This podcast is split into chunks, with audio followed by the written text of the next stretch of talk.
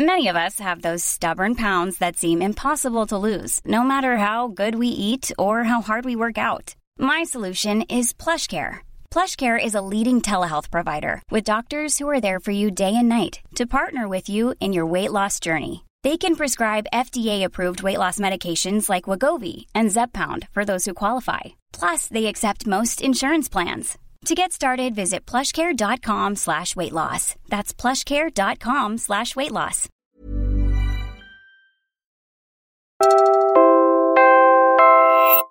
You're listening to Puma Podcast. Nag-stop ako actually mag-produce ng art kasi natakot ako sa expectations ng society. Pero yung sa pantry, uh, para sa akin, artwork din siya in the sense na kaya ko siya i-let go. Kasi di ba parang pagka artist ka, tapos nag-exhibit ka, or may nilabas kang work, kahit sa'yo yun, pag nilagay mo na sa audience mo, bahala na yung audience mag-interact dun sa work mo or kung ano, paano siya iintindihan. So yung pantry, ganun din siya. Simula nung nilagay ko siya sa maginhawa, ang may-ari na nun yung mga tao.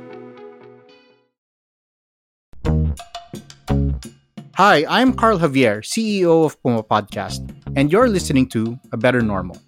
I wanted to have and share conversations with leaders and innovators who have taken steps, whether big or small, to create a future that's worth looking forward to. In the deepest, darkest days of COVID, there was a really important idea that started on Maginhawa Street.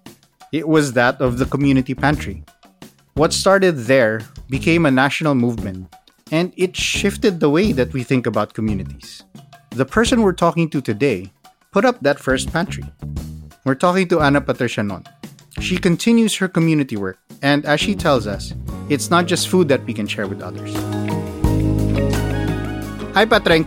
Can you just briefly introduce yourself to the listeners who may not know you yet? Hello, uh, ako si Patreng. Tapos, Aquarius ako at uh, founder ng Maginhawa Community Pantry at co-founder ng Community Pantry PH. Pero pinaka-importante, mahilig kasi ako kumain, tapos mainitin yung ulo ko pag nagugutom ako. Kaya yun yung naging advocacy ko din. And so anti-hunger campaigns. Oo. Everyone knows about the community pantries. But you've told us that there's something else behind it. And I'd, I'd love us to start there. How do you become a person who puts up this movement?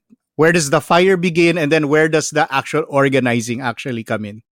Malaking impact yung family background para ma-start yung pantry.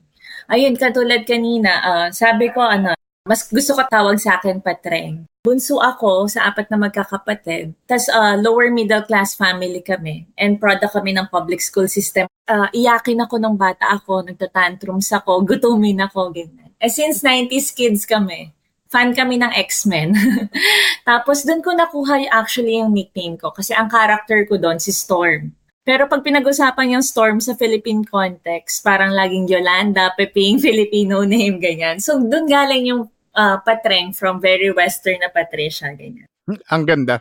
Oo, oh, ano, ganun siya. So, empowering din sa akin na sinasabi kung ano yung background ng pangalan ko. Kasi nung na-red tag ako, sabi nila, kapatreng daw. Pero, uh, dahil iyakin talaga ako ng bata ko. Tapos, solo parent yung nanay ko. Yung tatay ko, environmental consultant ng AITA community sa Pampanga. Pero nung bata kami, may concept na na pagka bibisit kami sa Pampanga, sabi ng tatay ko, oh, uh, bago ka pumasok sa palengke, bili ka muna ng, uh, sa bangketa sa mga Aita kasi sila nag-harvest niyan, sila nagtanim niyan, sila naghatid niyan dito sa lowland para directly doon sa farmers. Tapos yung nanay ko naman, daming racket, daming trabaho para mabuhay kami magkakapatid. Pero very matulungin din pagbibisita yung mga klasiko kahit walang pera, magluluto para sa mga klasiko, ganyan. Or magsisave para sa Pasko, may mabibigay kami sa mga nagkakaroling. Tapos yung childhood namin, kulang talaga kami sa food. Tapos madalas kami maputulan ng kuryente. Tapos mapuputulan ng tubig. Yung pagkain namin, ration, parang hating magkakapatid talaga. So yung background ko, power pala yung mga gigil natin, yung mga inis natin. Ako, ang natutunan ko since bunso ako, akala ko naglalaro lang. nakita ko yung silver lining na pagka walang kuryente, okay, candlelit dinner tayo sa garahe, ganyan. Pag walang tubig, pwede ko maligo sa ulan or pwede ako hindi maligo ng three days tapos hindi ako mapagalitan, ganyan. Tapos dahil ration yung pagkain, so pagka medyo nagkaka-budget yung nanay ko, nakakapagluto ng banana cue, palitaw, or ginataang bilo-bilo, para siyang celebration sa akin. So, yung nag-usap nga kami ng mga kapatid ko after community pantry, sabi ko, ang saya ng childhood natin. Pero yung pala, hindi same sa kanila dahil mas matanda sila. Actually, medyo nagigilty ako na nakita ko yung silver lining. Pero sabi ng kapatid ko na sinave ako nung ganong pananaw na bata na nakikita mo laro yung mga bagay ginalingan namin sa pag-aaral in the sense na hindi para makapasok sa best school, kung hindi makapasok sa school na afford namin. So yun, pagdating sa UP, hindi ako yung ideal student. Nag-council ako, bibo ako ng college, pero sa mga GE ko, yung or yung ibang subjects ko, naglalako ako sa school. Tapos, bukod pa doon, nag-extra ako sa GMA or ABS, gumagawa akong props, ganyan. So, gutom talaga yung starving art student, ganyan sa lifetime ko, parang madalas madalas magutom. Tapos ayoko ng ganong pakiramdam. Tapos pag gutom ka, 'di ba? Ang hirap makirelate sa iba. Pag gutom din yung family, nag-aaway yung family. So, yun yung background ko na parang bumubulong na pala yung community pantry na alam ko may gusto akong gawin tungkol sa food. Alam ko gusto kong mag-work with the communities. Pero dinideny ko siya.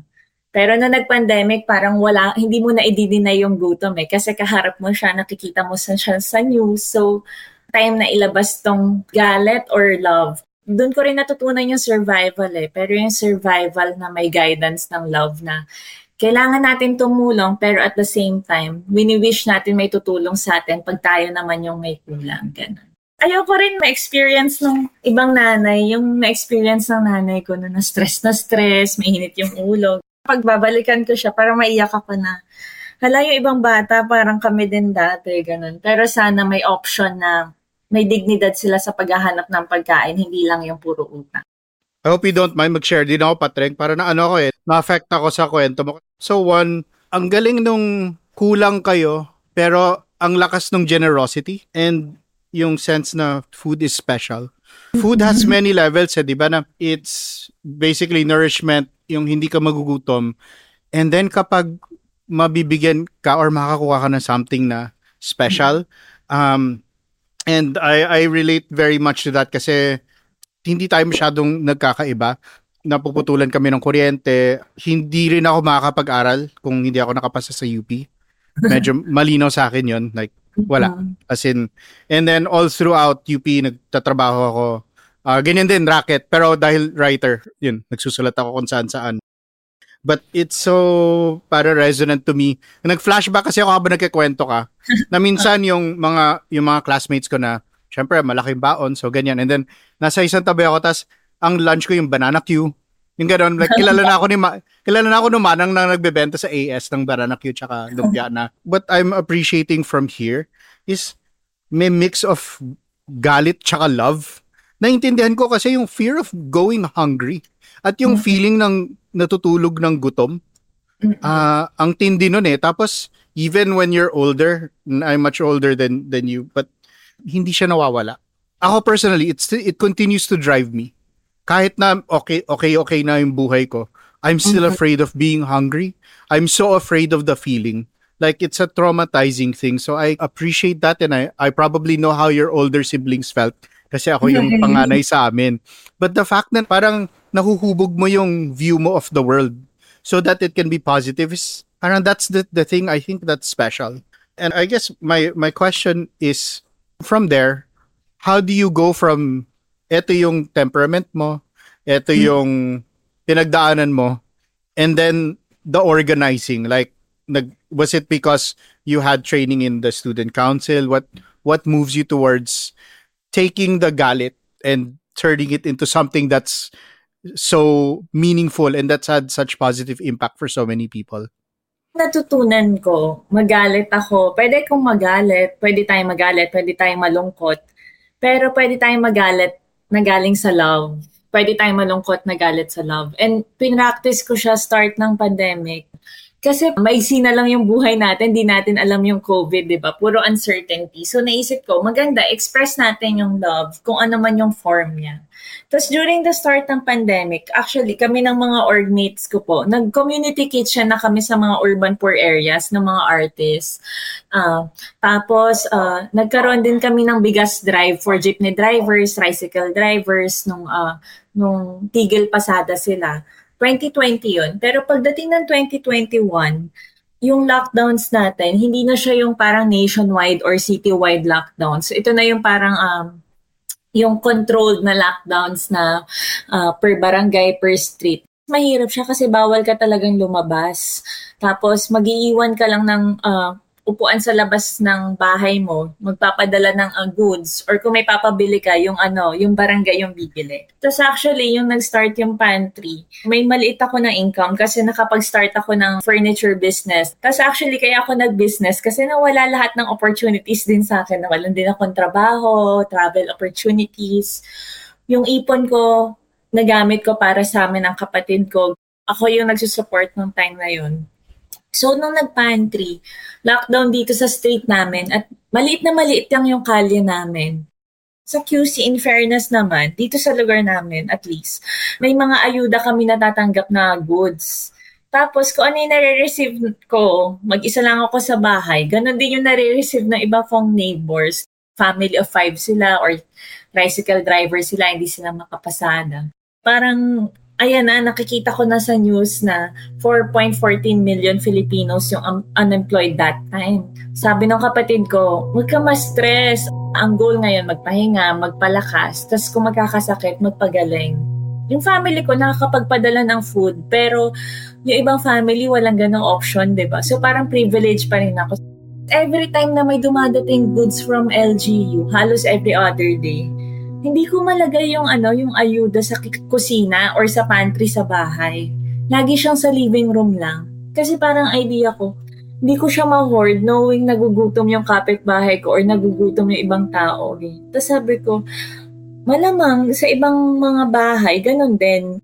So, doon ko napagtanta na may gagawin ako, tapusin ko lang yung lockdown. Tapos, ang hirap din kasi nung time na yun, habang naka-lockdown, nanonood ka lang ng news. Lagi tayo nagmo-monitor ng deaths na parang, oh my God, ito na yung namatay, ilang thousands na. Ito na yung infected ng COVID. Tapos, yung numbers na yun, kasabay niya, yung, yung ayuda nun, 1,000 to 4,000 pesos hindi aabot yung 1,000 to 4,000 pesos na makakasurvive yung family, di ba? Naisip ko, yung may gagawin ako, bahala na. Tapos nakakatawa kasi kausap ko yung kapatid ko na nasa US, yung panganay namin. Sa, uh, nagko-community kitchen din sila sa US kasi madaming homeless. Tapos sabi ko, ate, ito yung goods sa bahay. Sabi ko, gusto ko maglatag na lang sa labas. Sabi niya, di ba alam mo na yung community pantry? Sabi ko, oo, alam ko na. Sige, bye-bye. Ganyan. Naisip ko na siya sa utak ko. So, nag-google ako. Tapos, yung unang picture na lumagbas, parang give what you can, take what you need. Tapos, isa kong ate, writer din. Sabi ko, ate, pa-translate naman ito. Uh, sabi niya, ayoko. ayoko, busy ako. Sabi ko, ate, please, please, ganyan. Sabi niya, ayoko, patring, may trabaho din ako, kailangan ko maghabol ng deadlines. Ayaw niya talaga, pinilit ko lang siya.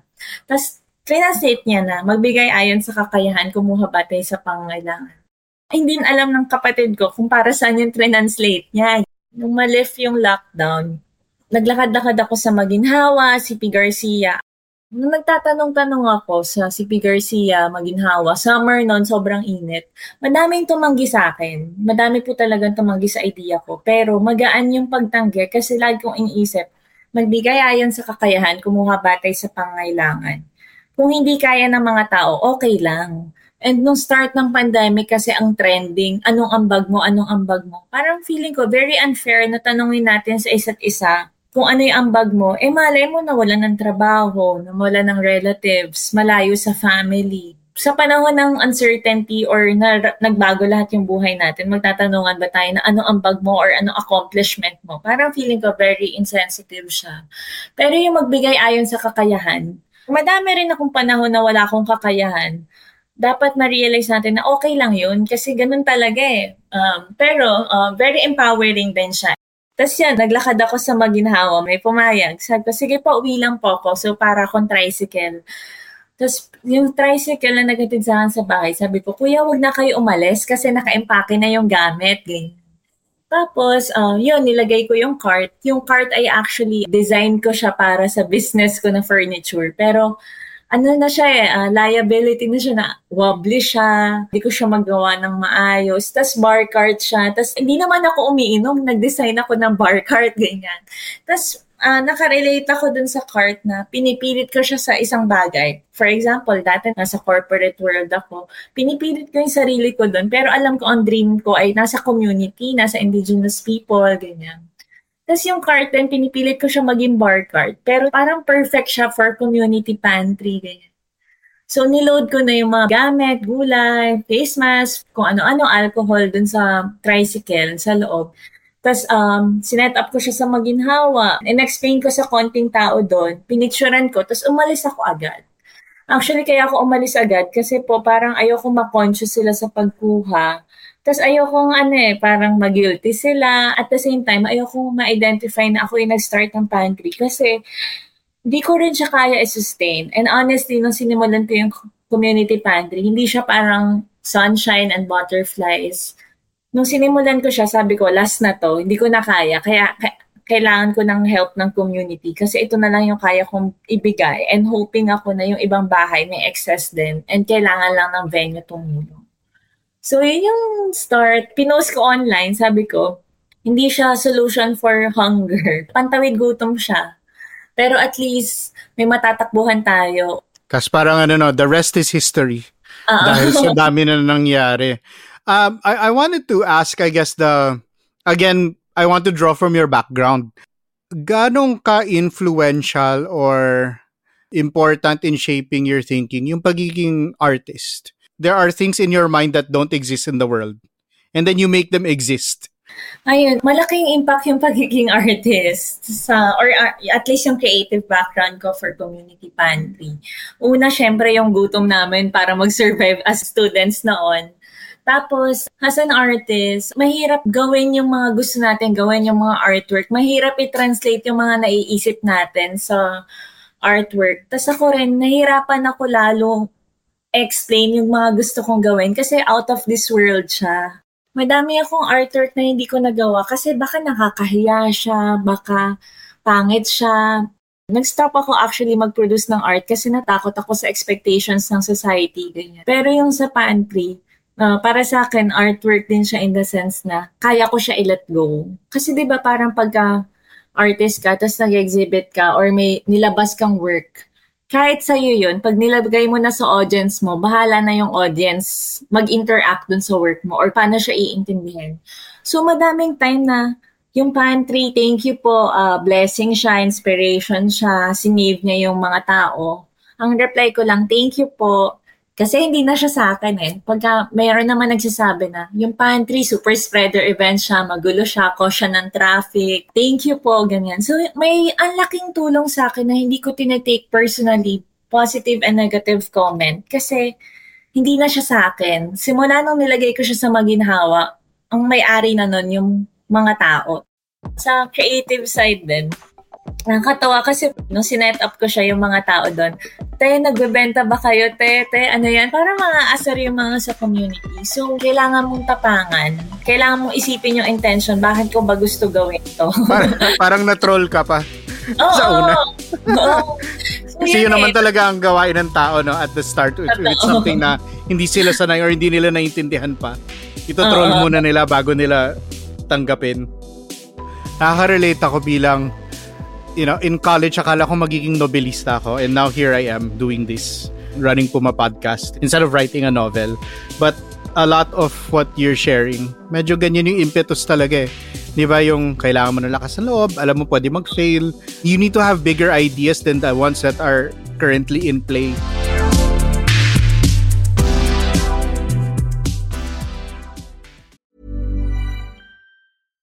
Hiring for your small business? If you're not looking for professionals on LinkedIn, you're looking in the wrong place. That's like looking for your car keys in a fish tank.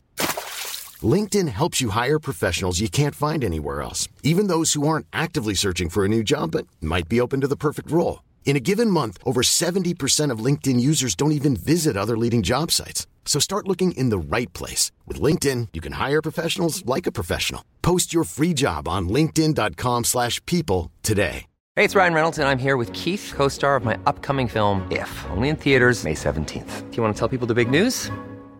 All right, I'll do it. Sign up now and you'll get unlimited for $15 a month in six months of Paramount Plus Essential Plan on us. Mintmobile.com slash switch. Upfront payment of $45 equivalent to $15 per month. Unlimited over 40 gigabytes per month. Face lower speeds. Videos at 480p. Active Mint customers by 531.24 get six months of Paramount Plus Essential Plan. Auto renews after six months. Offer ends May 31st, 2024. Separate Paramount Plus registration required. Terms and conditions apply if rated PG. From looking at what has been accomplished and essentially the way that you've really changed the way that people, not just how people view community pantries, but the way that community itself can be. Um, which is to say, na witness natin yung deepening of ties across the community, you know, yung people feeling like they're a part of something, lalo na in a time when we were literally physically separate. Ngayong moving forward, what is the big piece of thinking for you? Uh, parang ano ang problem that you're looking at and thinking at thinking about the most? na-expose ng actually ng pantry yung mas madaming problema about food security, food self-sufficiency ng bansa natin. Yung system na may middleman para sa mga farmers natin. Tapos yung yung nangyayari din ngayon, madaming farmlands at saka mga fisher folks community yung nadi-displace kasi For example, merong uh, build, build, build, maganda nagagawa yung roads, pero nakukulong yung ibang farmers or nababawasan yung parang coastal areas na pwede silang umani or mang- mangisda, ganyan. Pero ang nat- pinaka natutunan ko kasi sa pantry, sa worst time na naririnig mo yung ambulansya, ghost town yung labas, walang opportunities, uh, daming unemployed, magkakalayo tayo sa uh, pamilya natin, may sakit, wala pang vaccine that time. May something beautiful pa rin na pwede mangyari. Tapos ngayong new normal, pumapasok yung new normal, hindi pa rin perfect. Uh, grabe yung salubong sa atin ng inflation. May middleman pa rin. Pero nung worst time nga, may nagawa tayong lahat. Paano pa kaya ngayon? And alam niyo po, hindi ako takot sa problem and hindi ako takot sa criticism. Yun yung pinactice namin sa pantry. Ang dami-dami namin criticism nun. Ngayon, ang focus namin, syempre, ipagpatuloy siya yung pantry in the sense na rescue buy para sa farmers, para sana ma-break yung middleman system. Ina-recognize natin na may food cartel talaga na may nagko-control dito sa pagkain natin. And natutunan ko na hindi pala totoo yung oversupply na nakikita natin sa news na oversupply kaya tinatapon yung vegetables. Kasi oversupply pero nagugutom yung mga tao or hindi nakakarating sa consumers yung pagkain. Ang daming pwedeng gawin. Tapos, kausap din namin yung mga lawyers at nagpa-propose kami ng mga bills na mabawasan yung food waste natin at ma-assist yung farmers, ganyan ang ginagawa din namin, gumagawa kami ng mga stories at nag-storytelling uh, kami sa kids kung gaano ka-important yung pagkain, yung culture ng bayanihan natin. Actually, pati sa disaster response, kasi ang idea natin pag may sunog, bagyo, or lindol, papadala tayo ng mga bigas, ng mga delata, pero wala naman silang kusina, wala naman silang kuryente, hindi, wala silang mga kawali para magluto na ang crucial pala sa unang first few days ng evacuation, kailangan may hot meals, may healthy meals para sa mga families. In-explore natin na yung food, basic need siya. And hindi natin siya madalas uh, napag-uusapan kasi parang okay, given na yan, important yung pagkain. Pero maganda, ipakita natin kung ano yung deserve natin. Ganyan. Ako, ang gusto ko kasing way ng pagiging activist ay hindi lang pinapakita yung problema, kung hindi pinapakita kung ano yung klase ng buhay na pwede nating ma-achieve. Kasi yun yung deserve ng communities natin, yun yung deserve nating lahat. Madali actually mag-identify ng problema kasi nasa Pilipinas tayo na ang dami-dami lang problema. But what I appreciate here is the fact na ang haba-haba ng sagot mo kasi ang daming layer eto ka sa community pantry, but what you started doing was you started moving backward. Bakit kailangan ng community pantry? kasi kulang ng pagkain. Bakit kulang ng pagkain? Because this and so that's that's a way of thinking that's important is going to the roots of the problem na there's a lack of distribution because in all likelihood there's a lack of roads but also there's a lack of machinery to help farmers process food mm-hmm. and to transport from harvest may problema na but then even if you go further back do the farmers own the land 'di ba do they mm-hmm. have their own security dahil pag walang security yung farmers, alam natin na they'll be taken advantage of also which drives down their opportunity, their growth. I guess what what I'm pointing at here is that you start with one immediate problem that was in front of you. And then now you're expanding to see the the whole thing. Mm-hmm. One question that can help our listeners is if they go to the grocery, assuming a grocery palengke whatever, if they go and they see how much something costs, ano ba ang dapat na iniisip nila dun sa presyo na yon? Kasi mapupulot mo yung item and then makita ah, mahal. But what actually goes into it? Para how do you help people build that consciousness of the world around that one piece? Uh, actually, magandang tanongin pagka nasa groceries tayo. Parang, magkano kaya dito yung napunta sa farmer? magkano kaya dito yung sa middleman? Magkano kaya yung napunta sa packaging? Kasi ayoko rin ng plastic eh, di ba? Masama siya sa environment. Tapos, gaano ka-accessible yung pagkain? Nung nag-pantry, dun ko lang natutunan na ang dali-dali lang pala umorder mula sa Highlands. Mabilis lang talaga din yung biyahe. Tapos, pagdating ng vegetable dito, fresh pa. So, kaya talaga siya, pero parang nalilimit tayo nakikripple tayo dun sa ideas na mahirap, hindi kaya, imposible, hindi siya mare-rescue. Pero may, may options and may solutions. Tapos yun din yung parang naisip ko sa pantry na pag-iisipin ng mga tao na uh, bibili ako, may option na buy local or buy uh, may mga imported na products na gulay. Minsan mas mahal yung local kasi yung biyahe niya, pero every time kasi na bumibili tayo ng local at directly from the farmers, binibili natin yung mas maayos na future natin for food security. Binibili natin na, ay, pag binili ko to, eventually, magiging mas maayos yung buhay ng mga farmers. Eventually, yung future generation natin, pwedeng mas mura yung pagkain, pwedeng mas available yung pagkain, pwedeng wala ng shortages sa sibuyas kasi hindi na siya kinokontrol ng mga cartel, ganyan tingin ko yun yung magandang investment kasi sabay-sabay tayong umuunlad. Ang challenging lang, no? Kasi, uh, like you said, crippling kasi ang laki. A lot of us will see the macro story, inflation, and then we'll see the the prices. And then, if it's people like us, uh, the, the listeners, yung may kapasidad na bumili kahit paano, iba rin yung impact sa atin than the people in the communities and actually yung farming communities mas lalo, di ba? One question for me is, what can people like me do? Yung, kunwari, Manila-based, entrepreneurial, ganyan. How do we marry our concern and our values with action like you do? Hindi talaga natin maiwasan makita yung macro. Pero ang pinakamahalaga, yung way of life natin, ma-practice natin yung consciousness at empathy sa ibang tao. Mag-focus tayo sa ibang tao, sa stories ng ibang tao. Kailangan natin maging grounded sa reality. Ako rin, akala ko yung pantry noon, focus ako sa numbers. Sabi ko nga, 4.14 million Filipinos unemployed. Lagi tayo nagpo-focus sa numbers ng victims. Pero behind those uh, numbers, merong stories. Merong totoong tao na ganito yung na-experience dun sa kinakain natin pagkain, merong totoong farmer na nag-harvest na naghihirap. Responsibility natin yun. Alamin yung story nila. And mula dun sa story na yun, ano yung pwedeng gawin? ano yung little things na pwedeng baguhin natin sa lifestyle natin. Sino yung kakilala natin na pwede tayong tumulong. And naniniwala po kasi ako na pag tumutulong talaga tayo, hindi tayo nababawasan kasi may natututunan tayo sa pagtulong. At may bumabalik sa atin na message, knowledge, wisdom, and grounding experience. Para sa mga Manila-based, yung pantry po kasi, tungkol siya sa pagkain, tungkol siya sa mutual aid. Pero ang natutunan ko, yung health, di siya nakukulong sa food. Pwede siyang sa time, sa expertise. Actually, ano, dati may nag-reach out sa aking mga youth, sabi nila, gusto po namin mag-volunteer sa pantry. Sabi ko, sige, game. Pero sabi nila, wala silang pera, bawal sila ng boss ng bahay, magkakalayo sila, ganyan. Sabi ko, so paano yon Saan ba kayo magaling? Ganyan. Sabi nila, magaling daw sila sa Mobile Legends. ganyan. Sabi ko, okay, tiwala ako dyan kasi nag, uh, nag-games din ako.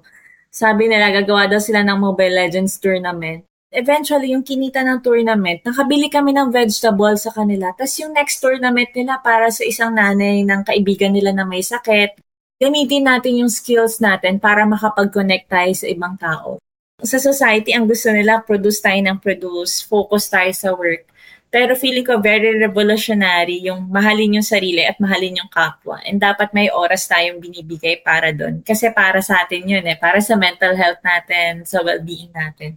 For example, sa pantry din, may group of lawyers, gusto nilang tumulong sa pantry, pero di sila expert sa pagkain, busy sila. Bukod sa sila yung nag-assist sa red tagging and profiling ng pantry organizers, ginawa po nila, dahil tumaas yung uh, violence against women and children nung pandemic, sila yung nag-assist sa BAUSI cases, yung mga illegal work dismissal, inassist din nila yung mga unions, at saka sila rin yung nag-assist para sa mga demolition ng communities nung time na yon. So, pwedeng actually yung work natin i-tweak lang natin ng konti kung paano makakatulong sa iba. Like kung sinasabi sa mga tao, gawin niyo yung trip niyo. Kasi ako ang pet peeve ko, mahilig din ako kumain, ayoko nagugutom. Pero yung mga gigil natin, yung mga pet peeve natin, talents natin, skills natin, very powerful siya para maguhin yung community paunti-unti. And imagine ko lahat ng tao, ginagamit yung kakayahan nila para sa community uunlad talaga tayo and um, hindi siya hindi kailangan maging movement yung little things natin. Pero kailangan niyang gumalaw galing sa atin. Tapos syempre, kailangan natin humanap ng like-minded individuals na, uy, writer ka, writer din ako. Ano ba yung pwede nating i-produce? Uy, ano, itong podcast natin, paano siya makakatulong sa mga tao? Ano ba yung issue na hindi na pag-uusapan? Or yung mga kids, magaling ako mag-TikTok, mahilig ako sa mayaw, ganyan may fake news ba sa TikTok? Paano ba natin siya i-counter? Pwede ko ba siya i-counter yung fake news through sayaw? I, I love it because it's like you start with your values. But what's important to you, what matters to you, also what pisses you off, diba? You start with your values, you look at your talents, and then you create things of value. And then yung creation na yon, pwedeng interactions, diba? Pwedeng support, pwedeng presence, uh, it doesn't have to be a quote unquote product no? Parang it can be whatever form your skills and your talents allow.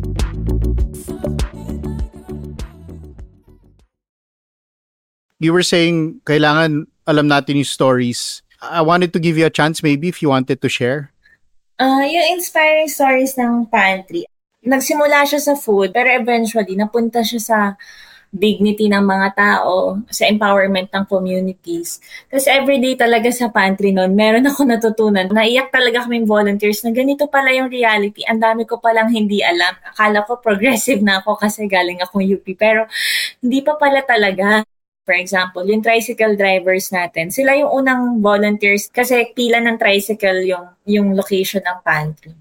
Tapos, isang beses, late ako nakadating, eh may mga donation na bigas. Ginawa ng tricycle drivers, ang bagan sila sa plastic, nagrepack sila ng bigas. Tapos, mga susunod na araw, sabi ko, pila po kayo, ang dami pang pagkain, no, ganyan. Sabi nila, hindi, okay pa kami.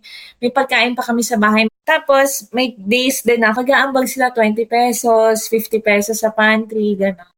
Ganon din yung street vendors natin. Akala namin lagi, uh, recipient lang sila, pero kung ano ibebenta nila, bibigay nila sa pantry, ganon. Tapos, isa ding kwento na very powerful yung LGBT communities natin. Isa sila sa unang nag-respond sa community pantry.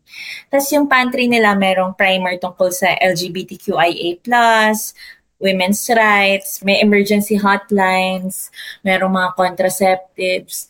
Tapos na-realize ko, grabe, itong mga taong to, ito yung laging pinupushback ng community. Sila yung laging nakaka-receive ng judgment. Alam nila yung pakiramdam ng oppressed, pero isa sila sa pinakamapagmahal sa community. Willing silang gawin yon And nare-reclaim din nila yung space nila. At nakakapag-express sila sa pantry, as in, nagda-drug sila sa pantry, nagpa-perform sila tapos, uh, ganun din po yung doctors natin. At some point, nagkaroon kami ng community pharmacy Tapos, meron ding uh, free online consultation. Tapos, nakipag-partner po sila sa pantry na mag-discuss ko yung importance ng vaccines at communities natin. Alam niyo po ba kasi ano, nung nag-pantry, yung mga tao hindi naniniwala sa COVID.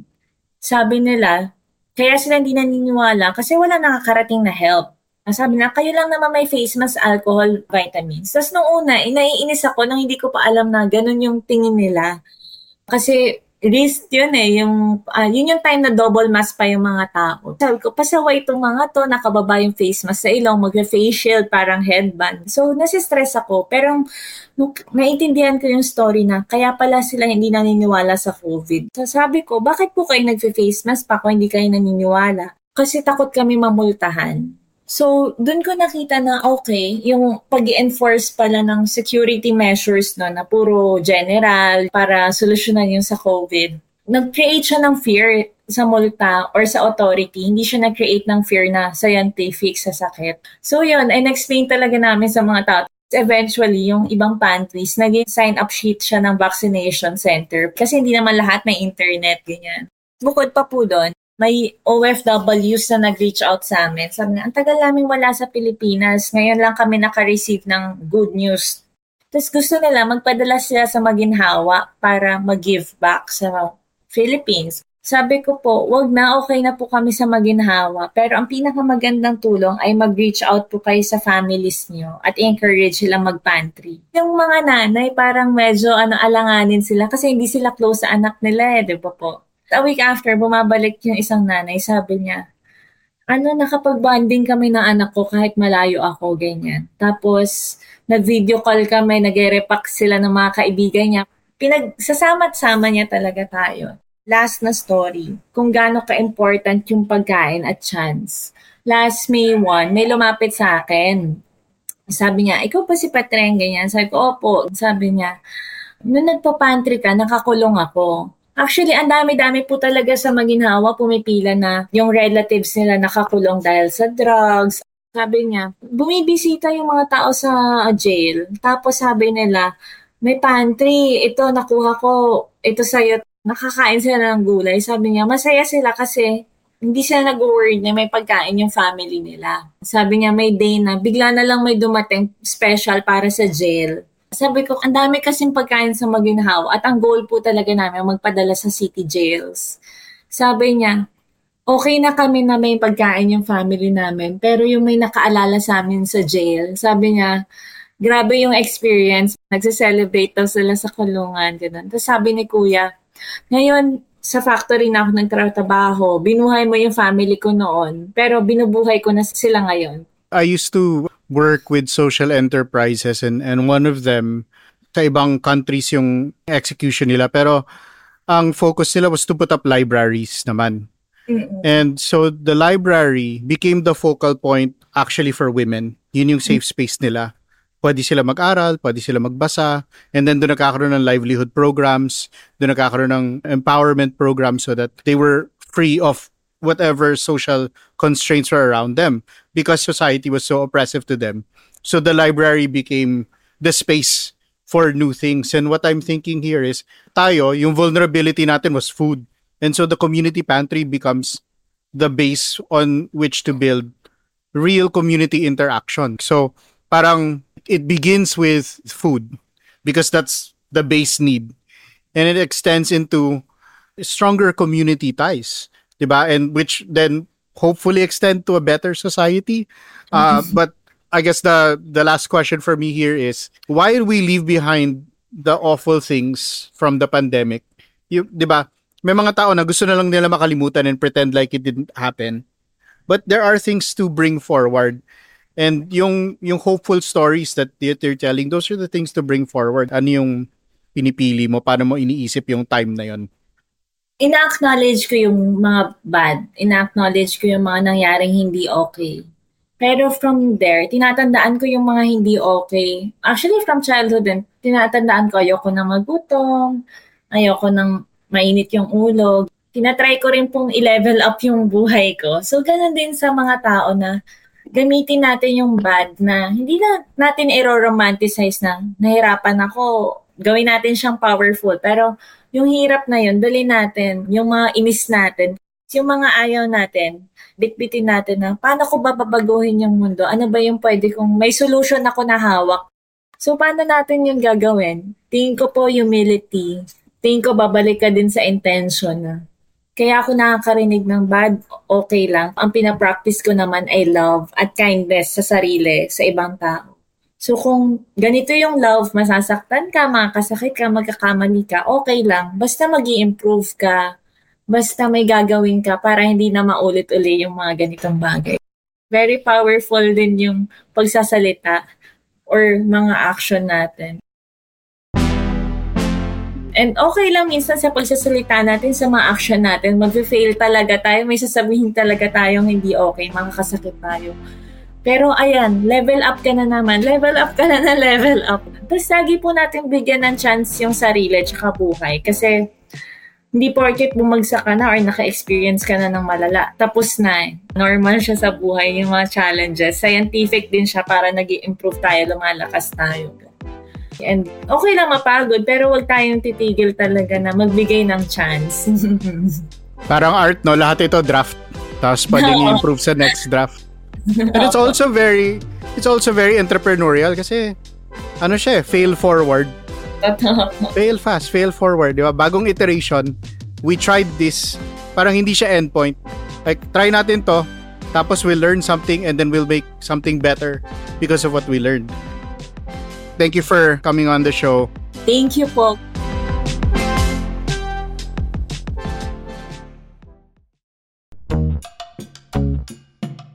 I'm glad I got to have this conversation with Patreng.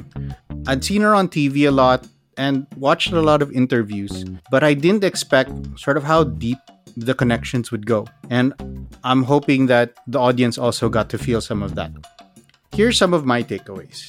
So, first, I really love the idea that she'd created a cart for starting a business, but it wound up being used for the community pantry. Sometimes we don't know what we're building something for, or we don't see the purpose at the start. So, I think there's something beautiful to that. Another thing is that Patreng shared a lot about her childhood and being hungry, and that's something that I think a lot of us can relate to. And it's kind of sad that a lot of us can relate to it. But it's very inspiring that she took that experience and she's helped other people so that they don't have to go through that same hunger.